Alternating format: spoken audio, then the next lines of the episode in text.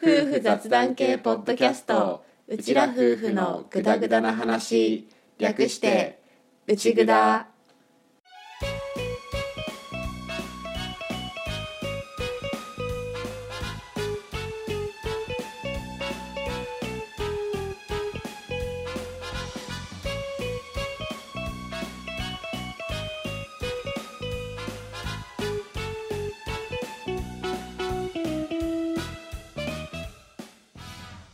内ぐだはリビングでの雑談を垂れ流すをコンセプトに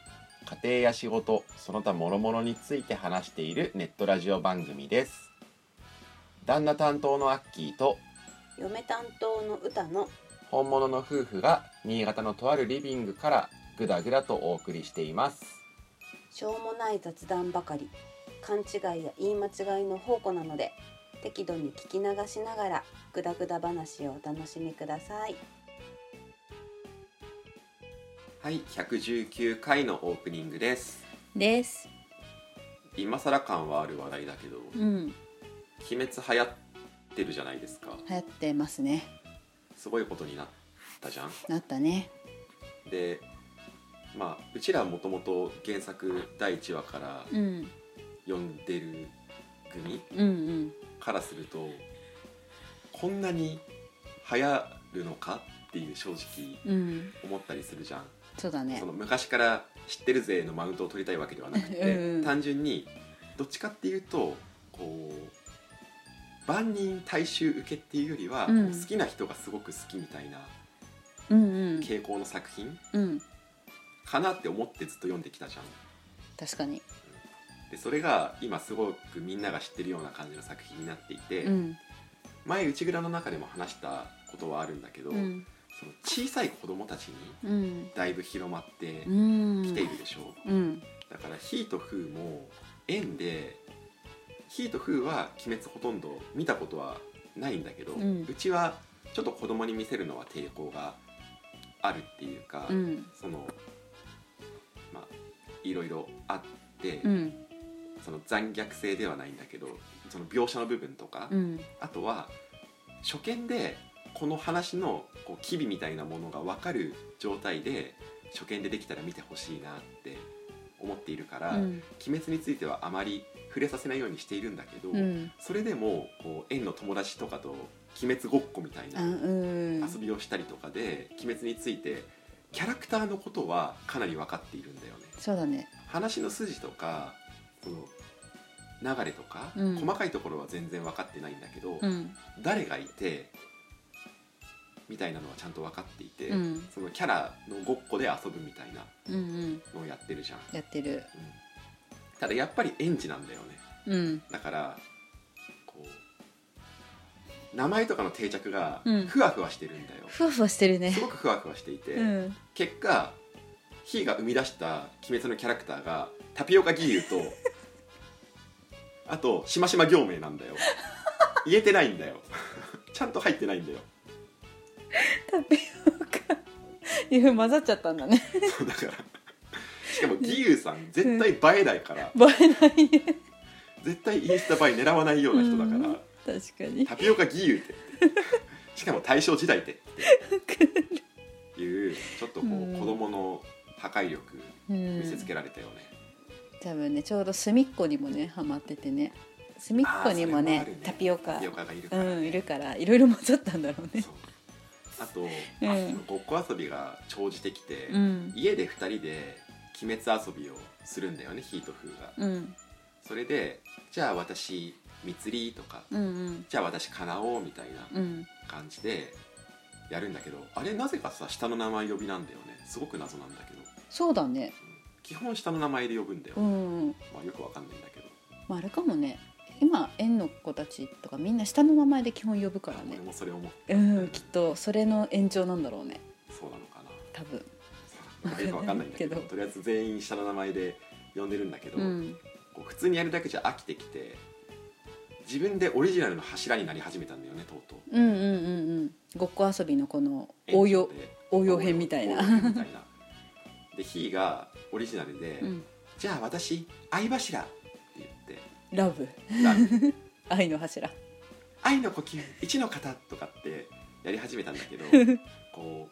フーはいまだにちょっとよく分かってないんだよね多分そうだあねの人は柱とか呼吸とかまでは多分ちゃんと分かってないんだよ、うんでも火に何とかついていこうとしてえーっとねえーっとねじゃあ私花柱って言ったのうんうんそしたら火が「花はダメだよだって花の呼吸あるもん」って言ってなるほど「オリジナルじゃないからダメだよ」って「風だけのやつじゃなきゃダメなんだよ」って言ったらうん風が「えーっとえーっと種柱鼻から発生した」俺がその頃まだワンオペの頃だから「種種ってあの種あの植物の種でいいのかな?」って言ったら「そうだよ」って「種柱」最高、はいということであの小さい子供がうん鬼滅で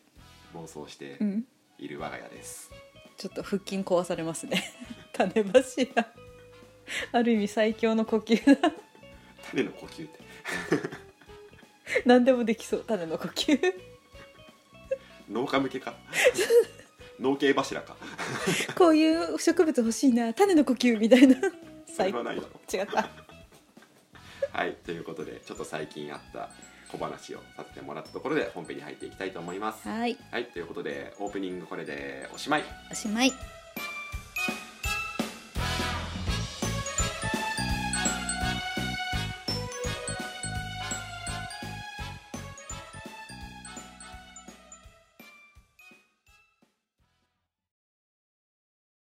うちらと特別会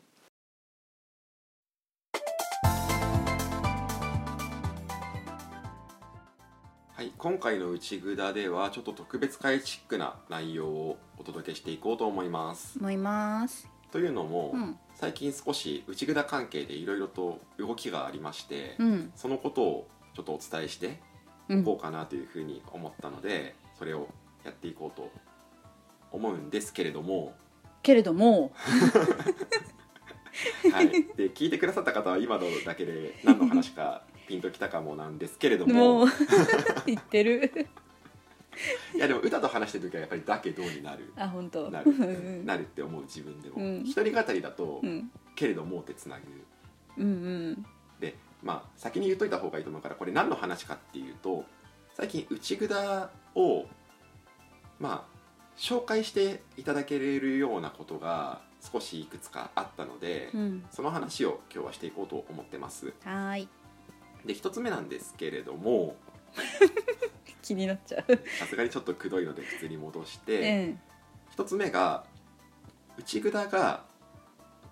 オルネポさんっていうポッドキャスト番組さんうん桃屋のおっさんの「オールデイズなネッポン」っていううん番組さん、俺これ前からは知らなかったんだよね、うん知らなかったんだけど多分この雰囲気を見ていると多分老舗さんうんうんだよねうんうんそのなんだろう話してる感じもうんすごくもう慣れてるし、そう展開もうんこうなんていうの洗練されてるってそうそいうかうそうこう言葉がうまく出てこないから少し少しなんかうまく言えない言い方になっちゃうんだけど、うんこうこなれてるそう合ってるかわからないけどどうに言ってるあ、うん、そうそうそんな 感感じそんな感じじそうそうそうそんな感じの「オルネポさん」っていう番組がありまして、うんその番組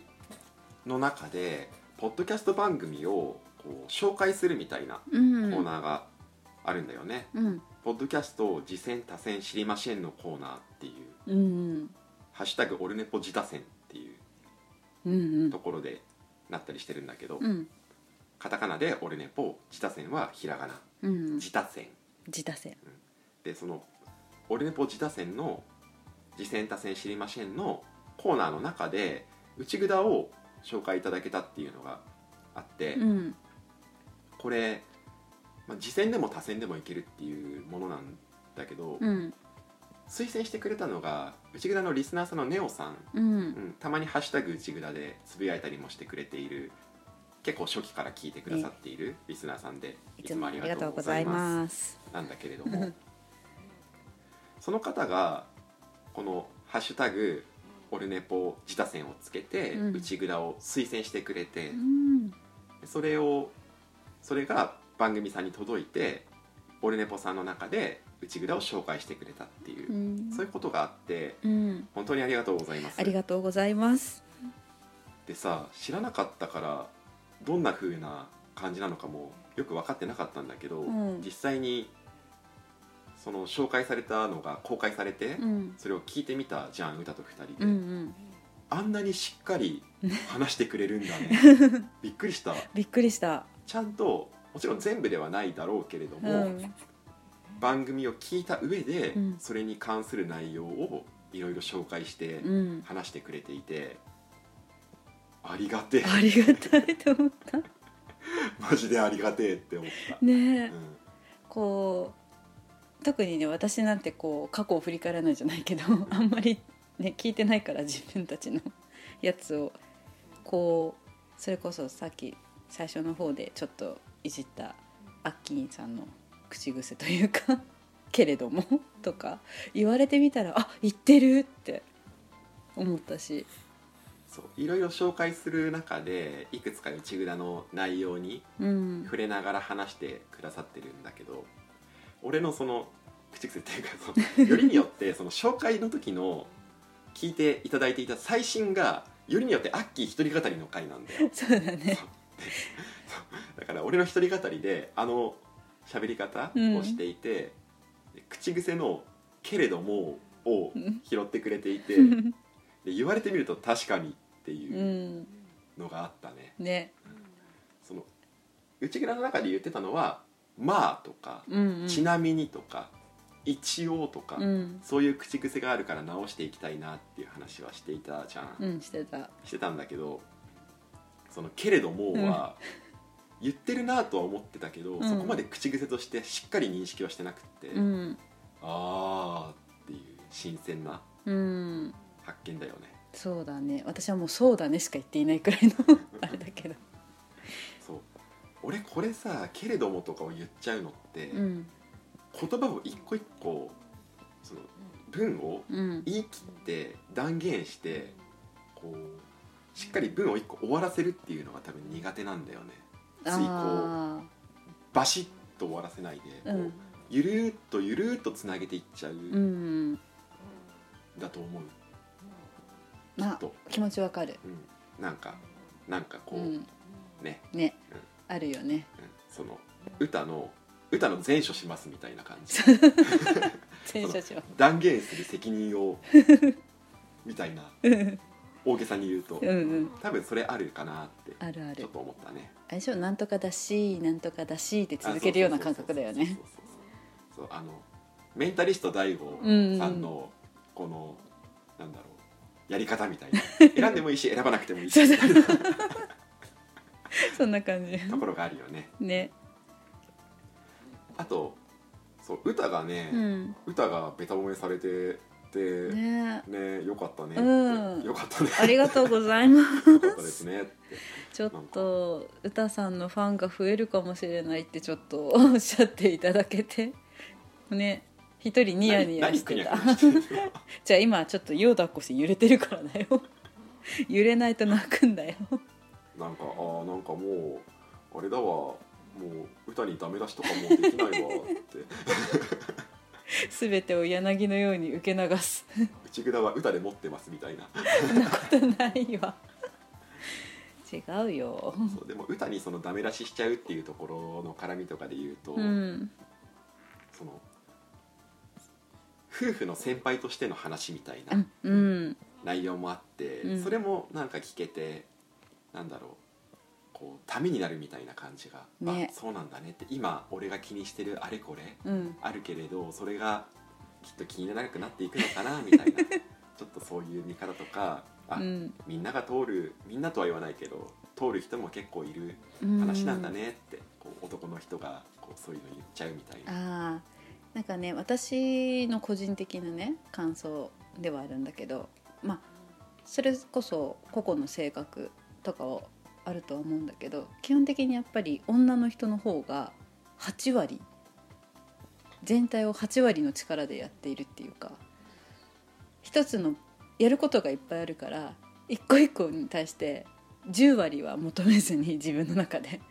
7割8割できてれば次行っても OK みたいなそうしないと回らないっていう頭がちょっとあるのかなってあってで男の人はその残りの2割を妥協できなくてこう自分の中の完璧ラインをこう一つ一つの出来事に求めて次に行くから時間配分っていうのがちょっと女の人よりは緩やかってイメージがある女の人はこの時間までにこの長い作業を終わらせるために全体を8割で行って OK っていう潔さがあって男の人はできれば全てを完璧に終わらせたいっていう意識が強いのかなって。編集者時代の俺もろそれだよね、うんっていうかその頃までの俺うんうん、学生含めてと思うなんかね構成のお仕事のことで時にちょこっと話したと思うけどそれこそ私期限までに終わらせるためにできるだけ全力は目指すけど優先順位は納期って思ってるからそれだったらちょっと8割くらいでもい OK ってしてしまうところはあるっていうそういうところかなって。でも俺も正直そっち側に今行こうとしていろいろなんだろう試みてるところだから、うん早くそっちに行けるといいな っていろいろね気持ちが楽になる。そうその頑張るところとうんほどほどのところとうまくやっていけると、でまあ、だいぶなってきてるけどね正直そうだね。うん。昔と比べて結構俺の歌の家事へのダメ出し系の話って、うん昔の歌へのうっていうのがん。強いじゃん、うん。この番組内でもうん。昔は結構そうだった、そうだね。まあ、今でもその毛は残ってるんだけど、うん。あの頃と比べるとねだいぶ、まあ私も家事ちょっとね慣れてきたところもあそうる。お互いに結局歩み寄ってきてるのかもしれない そうそうそううんっていうのに改めて気づけたりね。したねうん。あとさこれちょっと聞いてて切なかったことなんだけど俺うは、んそのちょうど農系ポッドキャストの話をした回うがん最新回、一人語りの回を聞いてくださっていて、うんその流れで会話になったからっていうのも会話話になったからっていうのもあるんだけど、うん。この脳うん。脳ののの。俺が農系ポッドキャストのことを脳ってう。言うんじゃん、そのアグリカルチャーの脳、うん能っていうのでそのお笑い芸人さんの,、うん。うん。さらば青春の光」だっけなんだっけほらなんか。能うんやうんみたいなんのを連想したみたいなことを言うん。っていたじゃん、うん。それがこう自分が分かんないのが、うん。なんかなんだろうああもう本当にエンタメ系とかついていけなくなってんだなって思って悲しかった むすごいわかる。昔はさ結構お笑いとかも、うん。テレビ全般、うん。割と追ってたじゃん、追ってた。それがもう今 E テレのことしか分かんねえんだなっていうのをうん。改めてまじまじと感じさせられた、ね、E テレは終えてるんだけどね。 E テレだけはすごく終えてるから あの歴代のうん。歴代のスイちゃんとか、うんうん歴代っていうほど歴代でもないけど、ね。まあ、そういう感じのやつは分かるんだけど、うん。歌のお兄さんお姉さんとうん。体操のお兄さんお姉さんの流れとか、ねそう。いうのは分かるんだけど今のその辺のうん。がまるで分かんない、わかんない。だから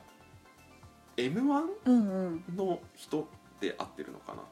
よくわかんないんだけどわこかんないこすらただそれくらいのうん。人多分有名なんだよね、うん今きっとっていうのがわかんなわかんない。いわかんないっていうのがちそょうっだねと寂しいよねうん、もうお笑い芸人もそれこそ E テレのさ月曜からあ月曜日の夕方あわらたまそうそううんわらたまに出てくる芸人さんをかろうじて見るくらいだよねそうだねうんあとはひーが少しエンタメ関係興味を持ち始めてうんでそれこそ「天才テレビくん」の中に芸人さんが出てきたありとかあ,、うんうんとは「イッテ Q!」が少し好うんうきで、んちょろっと見るようになった見る時があるぐらいか、うんう見んる時があるんだけどそうだねそれがそれで出てくればうんわかるぐらい、そうだねサンドイッチマンさんとチョコレートプラネットさんと あと誰だろうみたいなうんだから俺チョコプラも正直わかんないもんほぼ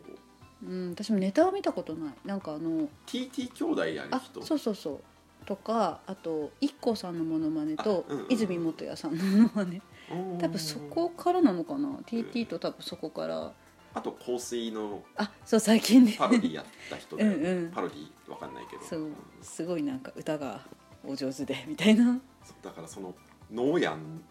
もうイントネーションとかもわかんないんだけうど、ん、ノーヤンのやつもわかんなかったのが悲しかった俺は悲しかったね しょうがないっちゃしょうがないんだけどさ、うんうん、とかあとなんかある歌の方でそうだ俺ねねパさん関係だとうんまず私のこのミルクティー好きを拾ってくださったのが ありがとうと思いありがとうございますと思いなが らそうだねうん歌はミルクティーにはちょっとうん思うところがあるからそねううそんうんう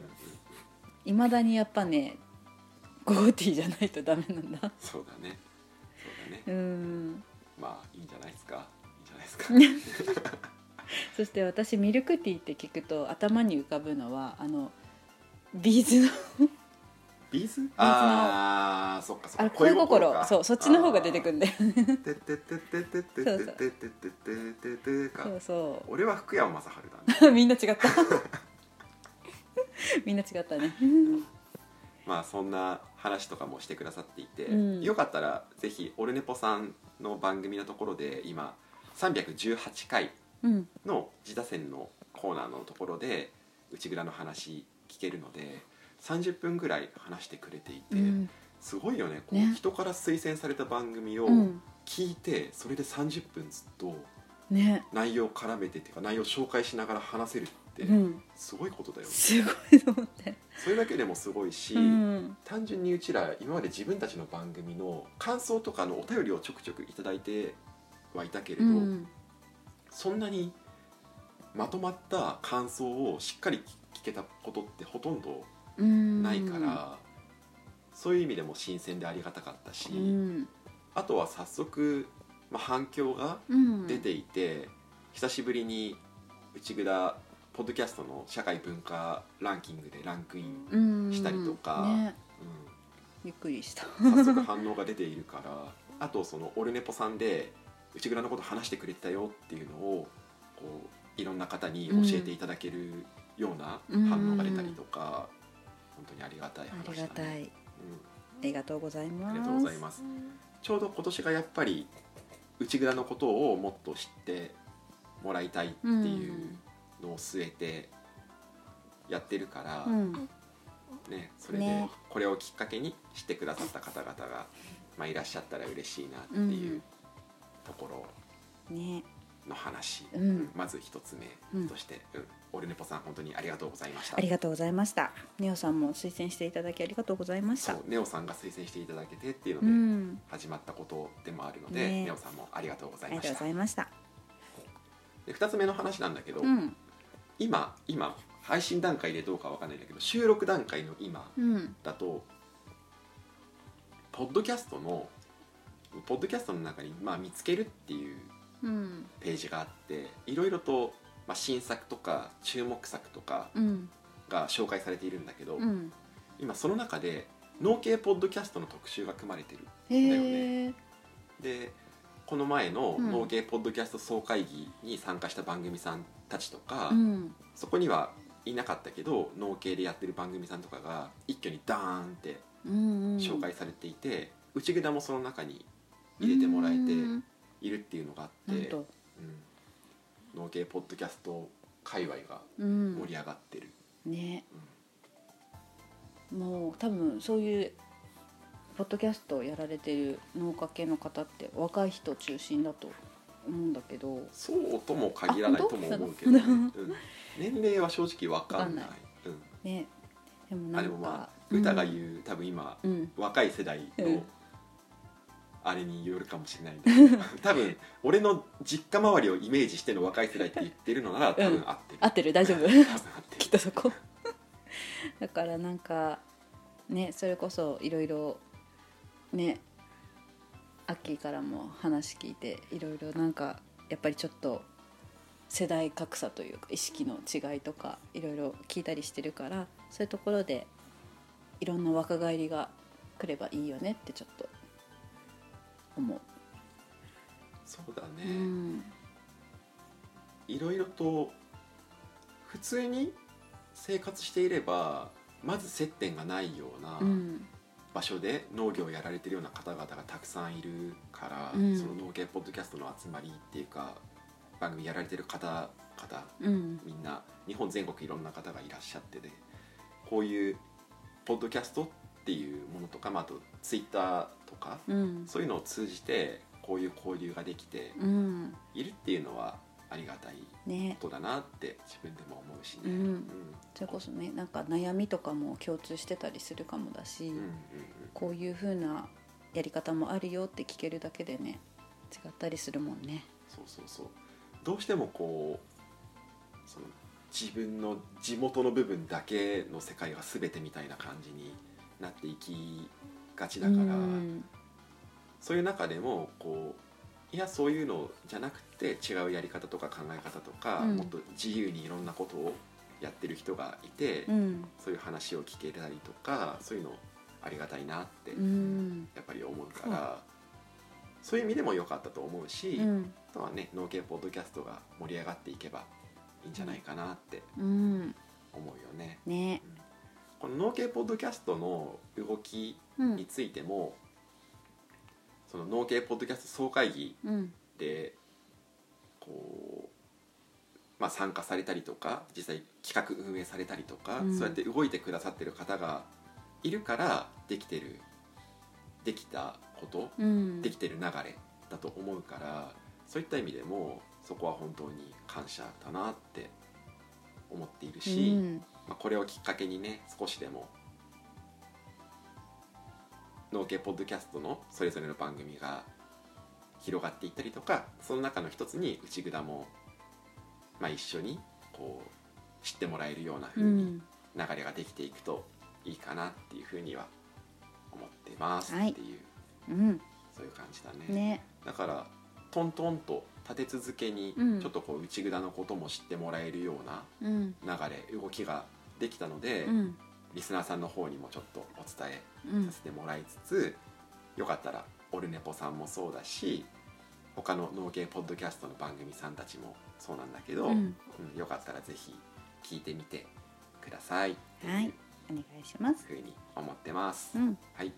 そんなとこですかですかね。はいということで、まあ、何が言いたいかっていうと、うんこの流れの中でこういろいろな方のおかげでこう内蔵もそこにそこの流れに入れているっていうか、うんとこういう機会を今得ているっていうのがあるので本当にありがとうございますあっりがとうございます。ていうのが言いたかったことです。はいはいということでこのコーナーはこれでおしまい。おしまい。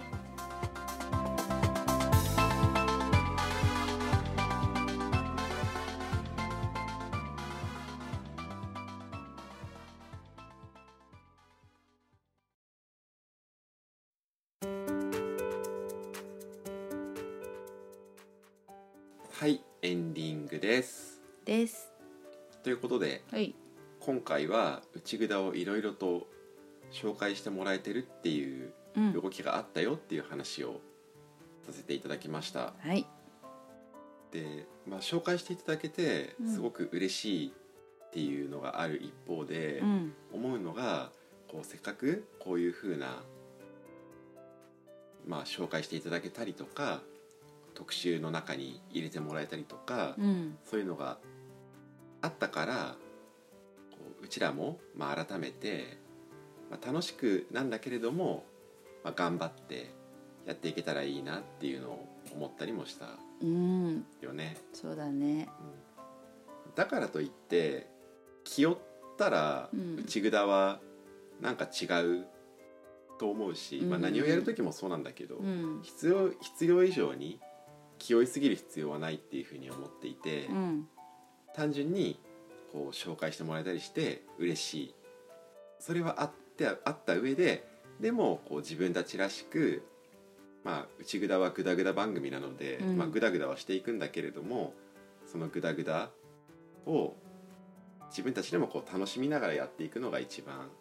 いいのかなって肩肘張らないでね、そうだね。うん、引き続きうやっんていけたらいいなっていう、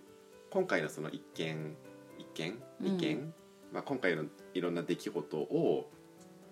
それでなんだろう萎縮するんじゃなくて、うんまあ、引き続き改善できるところとかはいろいろ考えたりはしていくかもしれないんだけど基本方針っていうかその部分は、まあ、ブレずにうんやっていけたらいいなっていうふうに思いますね。そうだねもう番組名に「グダグダ」って入れてあるからそうそうそうそグダうグダやっていこうよっていうそうあのオルネポさんの中で言ってもらったけど、うん番組にグダグダ入ってるのでもう無敵なので、これね入れてよかった あのマリオで言うとスターの状態だから何をしてもグダグダで許されるかなただスターの状態でも、うん落下すると、うんゲームオーバーになるからあの調子に乗りすぎないように、そうだねそこは気をつけないとだねうん、していきたいなっていうふうに思うね。うんうん、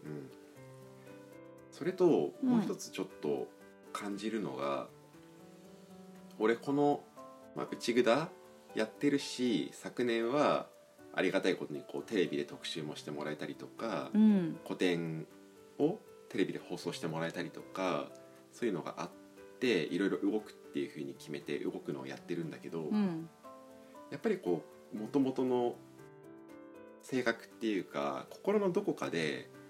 こう不特定多数の方に触れるうんのがちょっと怖いっていう感情はやっぱりあるんだよね。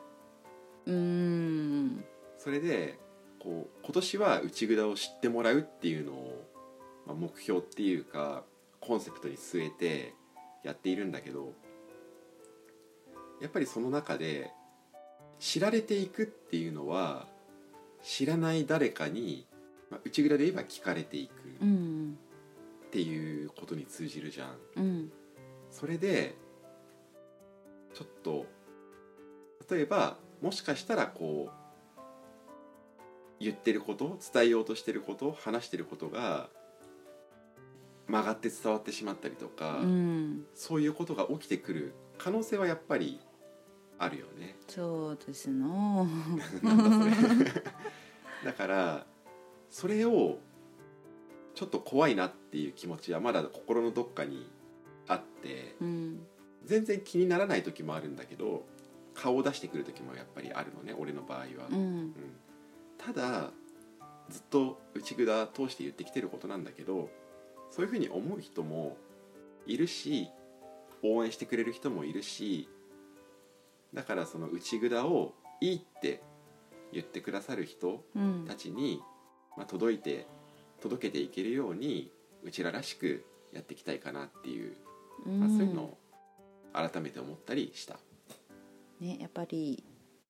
どんなことでも人数が増えてくるとどうしてもこう考え方の違いとかねうんうんやっぱり捉え方の違いとかやっぱそういうこうなんていうのかなそういう違いみたいなのがどうしても